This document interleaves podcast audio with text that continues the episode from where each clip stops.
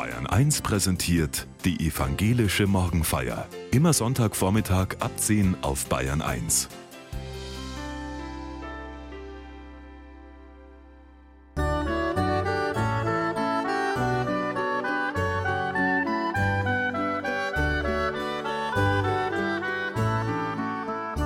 Ein Picknick, das ist für viele ein Sommervergnügen.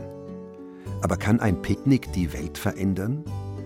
Auf jeden Fall verändert es den Blickwinkel auf die Welt um einen herum, auf die anderen Menschen und womöglich auch auf Gott, meint Pfarrerin Barbara Haug aus Nürnberg. Darum geht es in der evangelischen Morgenfeier.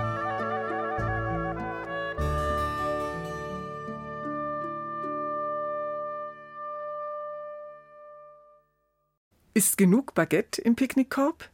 Reicht der Nudelsalat und der Brotaufstrich mit geräuchertem Lachs? Wasser und Weißwein in der Kühlbox, die große Picknickdecke und zwei Klappstühle für die, die nicht direkt auf der Wiese sitzen wollen. Ein Picknick. Manchmal mit Tausenden, die sich in Nürnberg im Juli endlich wieder zum Classic Open Air im Luitpoldhain treffen – mit Großfamilien im Park, wo sich der Rauch der Grillfeuer über die Wiesen legt wie leichter Nebel, oder mit ein paar Freunden am See, in der Bucht, die außer uns keiner kennt. So fühlt sich der Sommer an in der Stadt oder irgendwo draußen im Grünen. Wenn ich mir das so vorstelle, würde ich auch gerne unter denen sein, die sich auf einer Wiese am Berg lagern. Komm doch mit, haben manche gesagt, da ist einer, der wendet sich Menschen zu, der ist da für sie, redet mit ihnen, sieht sie und segnet sie. Komm einfach mit. Und am Ende des Tages sitzen dann alle zusammen, lassen nachklingen, was sie gesehen und gehört haben, und teilen das Brot und den Fisch und was sie sonst noch so dabei haben. Ein Fest auf der Wiese, una festa sui prati, singt Adriano Celentano, belegte Brötchen, Wein, Gelächter. Una festa sui prati, una bella compagnia. Panini, Vino, un sacco di risate. Im Johannesevangelium wird von so einem Picknick erzählt. Jesus ging weg ans andere Ufer des Galiläischen Meeres, das auch See von Tiberias heißt. Und es zog ihm viel Volk nach, weil sie die Zeichen sahen, die er an den Kranken tat. Jesus aber ging hinauf auf einen Berg und setzte sich dort mit seinen Jüngern. Es war aber kurz vor dem Passa, dem Fest der Juden. Da hob Jesus seine Augen auf und sieht, dass viel Volk zu ihm kommt, und spricht zu Philippus: Wo kaufen wir Brot, damit diese zu essen haben? Das sagte er aber, um ihn zu prüfen, denn er wusste wohl, was er tun wollte. Philippus antwortete ihm: für zweihundert Silbergroschen Brot ist nicht genug für sie, dass jeder auch nur ein wenig bekomme. Spricht zu ihm einer seiner Jünger, Andreas, der Bruder des Simon Petrus. Es ist ein kleiner Junge hier, der hat fünf Gerstenbrote und zwei Fische. Aber was ist das für so viele? Jesus aber sprach, Lass die Leute sich lagern. Es war aber viel Gras an dem Ort, da lagerten sich etwa fünftausend Männer. Jesus aber nahm die Brote, dankte und gab sie denen, die sich gelagert hatten, desgleichen auch von den Fischen, so viel sie wollten. Als sie aber satt waren, sprach er zu seinen Jüngern, Sammelt die übrigen Brocken, damit nichts umkommt. Da sammelten sie und füllten zwölf Körbe mit Brocken von den fünf Gerstenbroten, die denen übrig blieben, die gespeist worden waren. Als nun die Menschen das Zeichen sahen, das Jesus tat, sprachen sie, das ist wahrlich der Prophet, der in die Welt kommen soll. Ma che bella giornata, siamo tutti buoni amici. Ma chi lo sa perché domani questo può finire. Vorrei sapere perché domani ci dobbiamo odiare.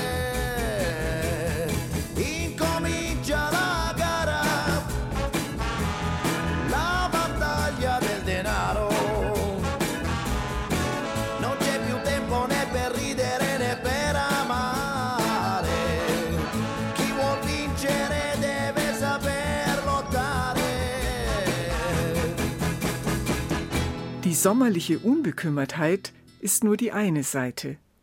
Jeder weiß, dass sich ein Picknick nicht einfach von selber organisiert. Je mehr Leute, desto mehr Gedanken muss man sich machen. Schaut euch diese Menge an Männer, Frauen, Kinder, wie sollen wir die alle satt kriegen? Das wird richtig teuer. Wer kann sich das noch leisten? Ein Junge hier hat fünf Brote und ein bisschen Fisch, aber das reicht doch nie. Das kleine Gespräch zwischen Jesus und seinen Jüngern klingt auf einmal sehr vertraut. Da geht es um die bedrängende Frage, reicht das, was wir haben, wirklich für alle? Die Journalistin Petra Pinzler hat es vor einiger Zeit mal sehr plastisch formuliert. Wir haben eine Mensch-Natur-Krise. Wir haben das Problem mit dem Boden, der so nicht mehr da ist, wo wir immer mehr Leute haben, die immer mehr Eigenheime auf immer weniger Wiesen bauen wollen.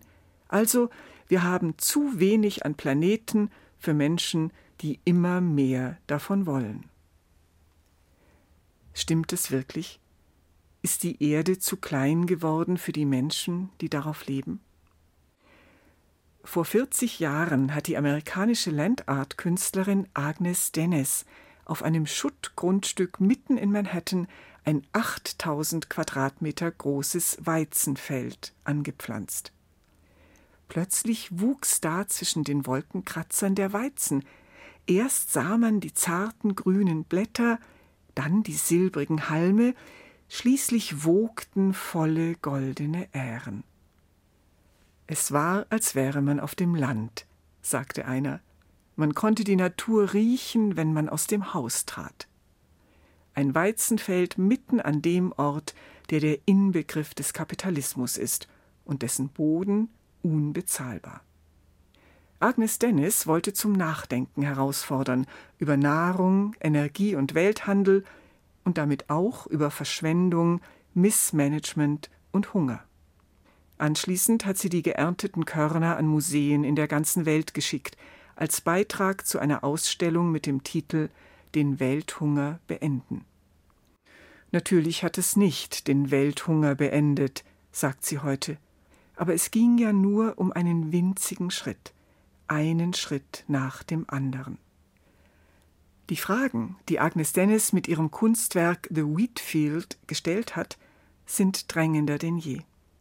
Die Frage nach dem Hunger und wie eine wachsende Weltbevölkerung satt werden soll. Die Frage nach dem Landverbrauch. Wo ist eigentlich noch Platz, damit überhaupt etwas wachsen kann, damit die Natur sich regenerieren kann, damit die Balance zwischen Bebauen und Bewahren erhalten bleibt. Ein ganz kleiner Teil der Weltbevölkerung frisst kostbares Land buchstäblich für ihre Zwecke auf, indem es sie in Baugrund, in Anlage und Renditeobjekte verwandelt. Wie kann es sein, dass 400 Millionen Menschen abhängig sind von der Weizenernte in der Ukraine?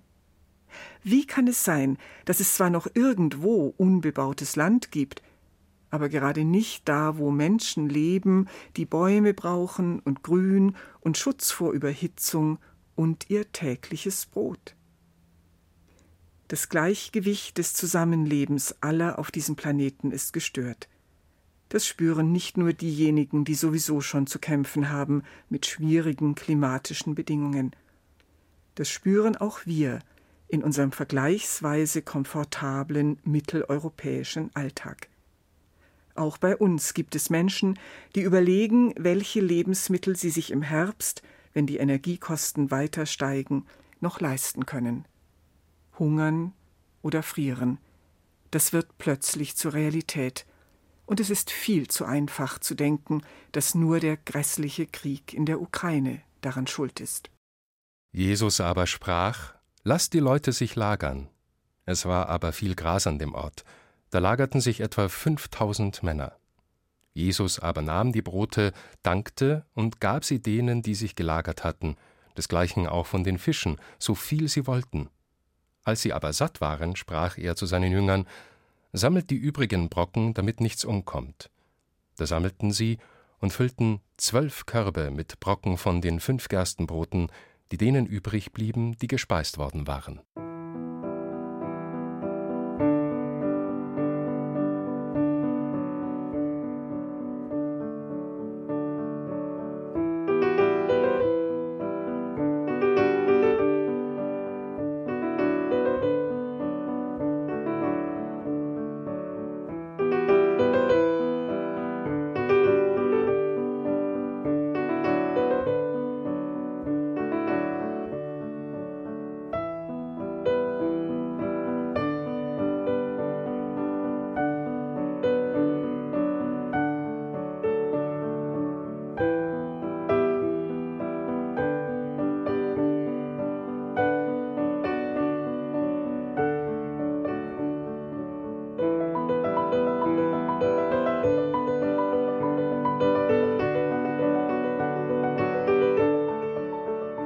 Es nicht einfach schön, wenn es immer wieder mal so ein Speisungswunder gäbe? Oder noch besser, ein Geschenkwunder. So nämlich nennen die Theologen das, was Johannes hier erzählt. Jesus schenkt denen, die sich um ihn scharen, genug Brot, genug Fisch. Alle werden satt, und es bleiben zwölf Körbe übrig für den nächsten Tag. Es ist nicht das erste Geschenkwunder, von dem das Johannesevangelium erzählt. Ein paar Kapitel vorher schenkt Jesus Wein statt Wasser. Wein und Brot und Fisch. Davon können wir alle leben, damit können wir alle ein Fest feiern. Es lohnt sich, ein bisschen genauer hinzuschauen und hinzuhören auf Jesus, der hier mit vollen Händen schenkt. Als er die Menge sieht, die sich um ihn drängt, fragt er seinen Jünger Philippus, wo kaufen wir Brot, damit diese zu essen haben? Was scheinbar ganz normal klingt, schließlich kennt jeder die Angst, dass das Essen nicht reicht, ist, so setzt Johannes sofort hinzu, ganz anders gemeint. Das sagte er aber, um ihn zu prüfen, denn er wusste wohl, was er tun wollte. Ich fühle mich plötzlich selbst wie auf dem Prüfstand. Wie sollen alle Menschen zu essen bekommen? Dabei kenne ich doch die Antworten, sie sind nicht neu. Bildung, Unterstützung der Landwirte und ihrer Anbaumethoden, Unterstützung der Märkte vor Ort statt teurer Importe, Stärkung des Zusammenhalts der Zivilgesellschaft, Vorsorge für Krisenzeiten. Wo kaufen wir Brot, damit diese zu essen haben? Es gibt Antworten darauf, und man kann sie kennen. Und während Philippus sich beeilt zu antworten, dass nicht mal richtig viel Geld, 200 Silbergroschen, das Jahreseinkommen einer fünfköpfigen Fischerfamilie, genug sei für die Versorgung, weiß Jesus, es ist genug. Es ist genug, wenn wir anders teilen, als wir uns das so angewöhnt haben. Es ist genug, wenn wir teilen im Vertrauen darauf, dass das, was wir haben, für alle reicht. Und plötzlich kommt mir dieser Kontrast, hier ein riesiger Haufen Geld, den man irgendwie auftreiben müsste, und dort ein kleiner Junge, der einfach nach vorne kommt mit dem, was er in seinem Korb hat, wie ein Symbol vor für das, was wir gerade weltweit erleben. Die Probleme des Ungleichgewichts der Welt sind nicht zu lösen mit noch mehr Geld, noch mehr Kapital, noch mehr Investitionen.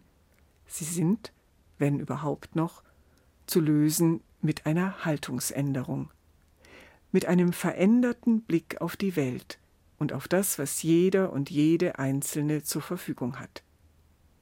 Jesus schaut anders auf die Welt, er, der von sich sagt, ich bin bei euch als Brot des Lebens, weiß, es ist genug Brot da, auch wenn ihr denkt, es reicht nicht. Es sind genug Ideen da, wie Menschen satt werden können. Vielleicht ist nicht jede einzelne davon perfekt. Vielleicht hilft die eine oder andere nur für eine Übergangszeit, und dann muss man wieder weiterdenken. Aber grundsätzlich ist das, was da ist, gut genug, auch um drängende Fragen zu beantworten.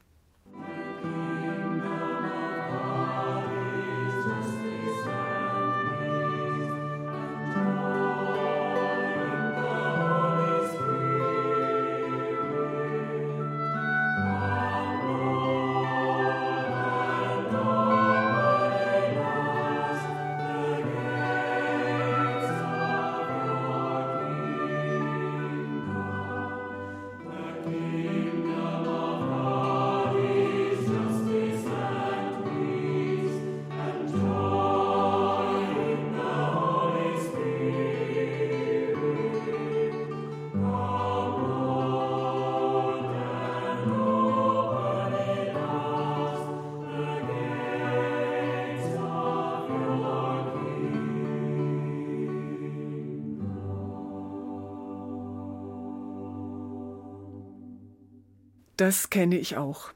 dass ich so oft denke, es müsste viel mehr, viel besser, viel perfekter sein. Ich weiß, unter welchen Druck mich das setzen kann. Gut, dass es da diesen wunderbaren, handgroßen, gedrechselten Pilz aus altem Apfelbaumholz gibt. Er steht seit Jahren auf meinem Schreibtisch.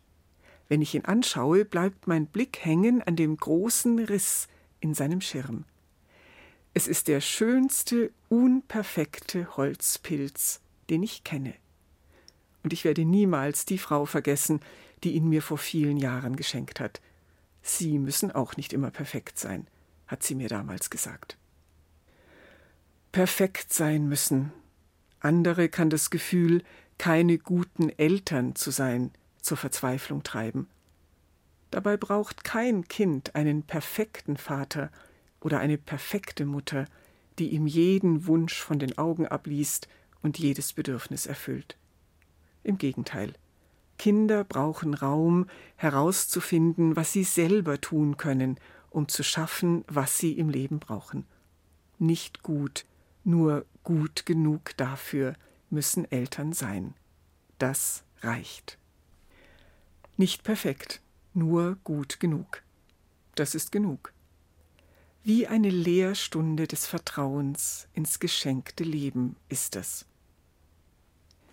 Und womöglich verändert das auch den Jungen, der plötzlich dasteht mit seinem Brot und seinen Fischen. Womöglich spürt der in diesem kurzen Moment etwas von diesem Vertrauen. Er weiß selber nicht, wie es jetzt weitergeht, aber es geht weiter, und zwar ziemlich schnell, im Zeitraffer sozusagen. Brot und Fische werden ausgeteilt, dann sind alle satt, und es ist noch ganz viel übrig. Keine Diskussionen, keine Anweisungen, sich miteinander auf die Wiese setzen, danken, teilen, satt werden. Ich staune darüber, was dieses Vertrauen in so ein Genug bewirken kann.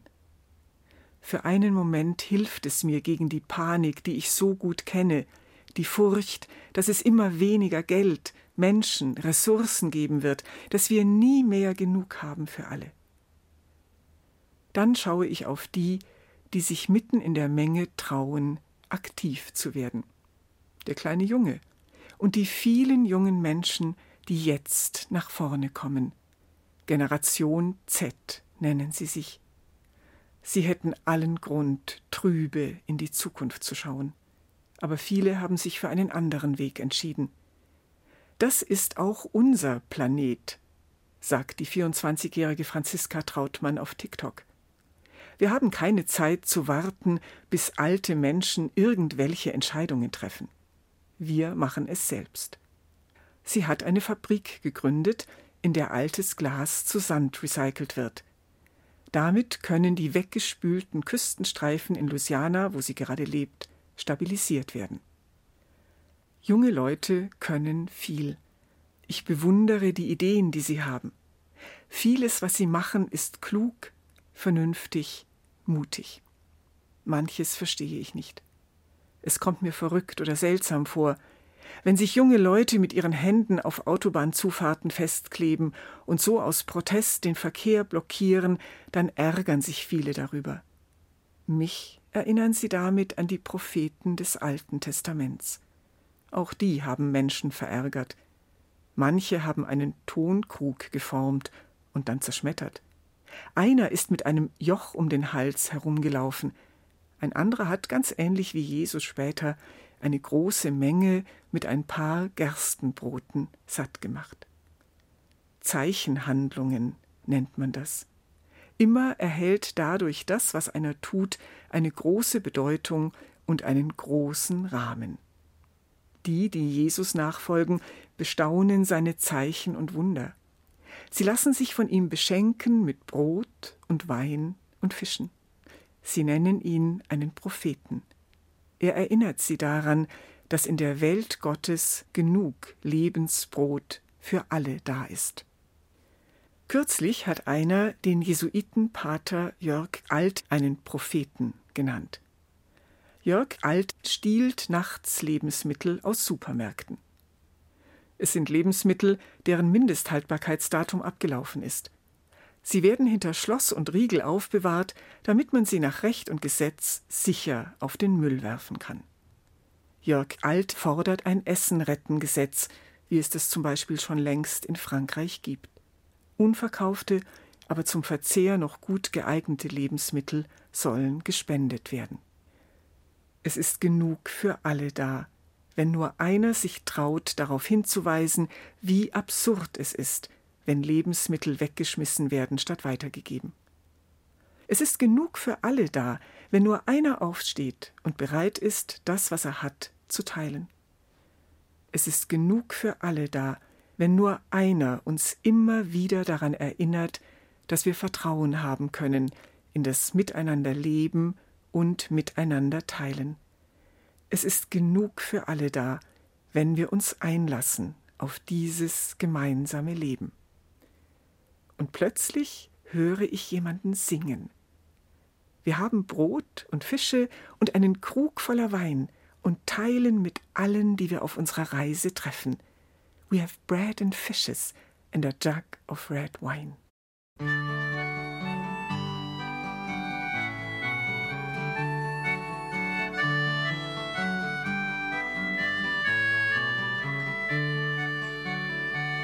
As I went a walking one morning in spring, I met with some travellers in an old country lane.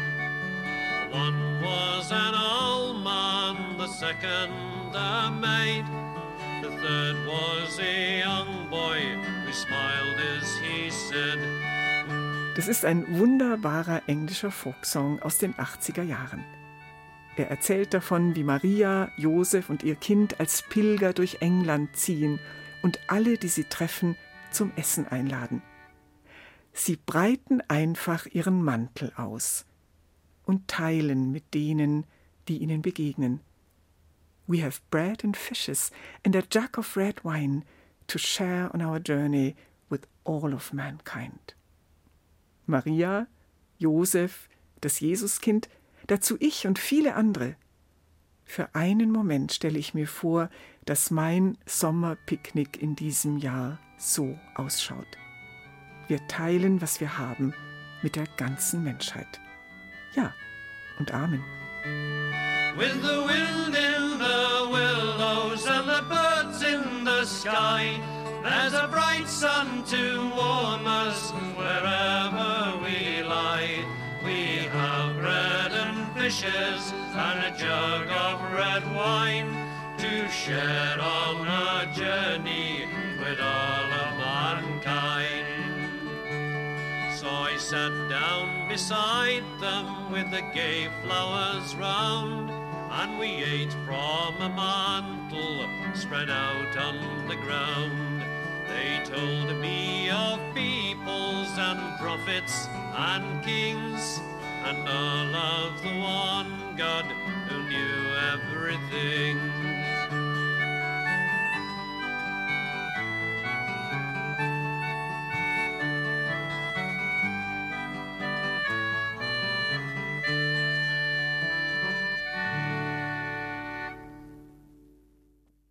Vater unser im Himmel, geheiligt werde dein Name, dein Reich komme, dein Wille geschehe wie im Himmel so auf Erden.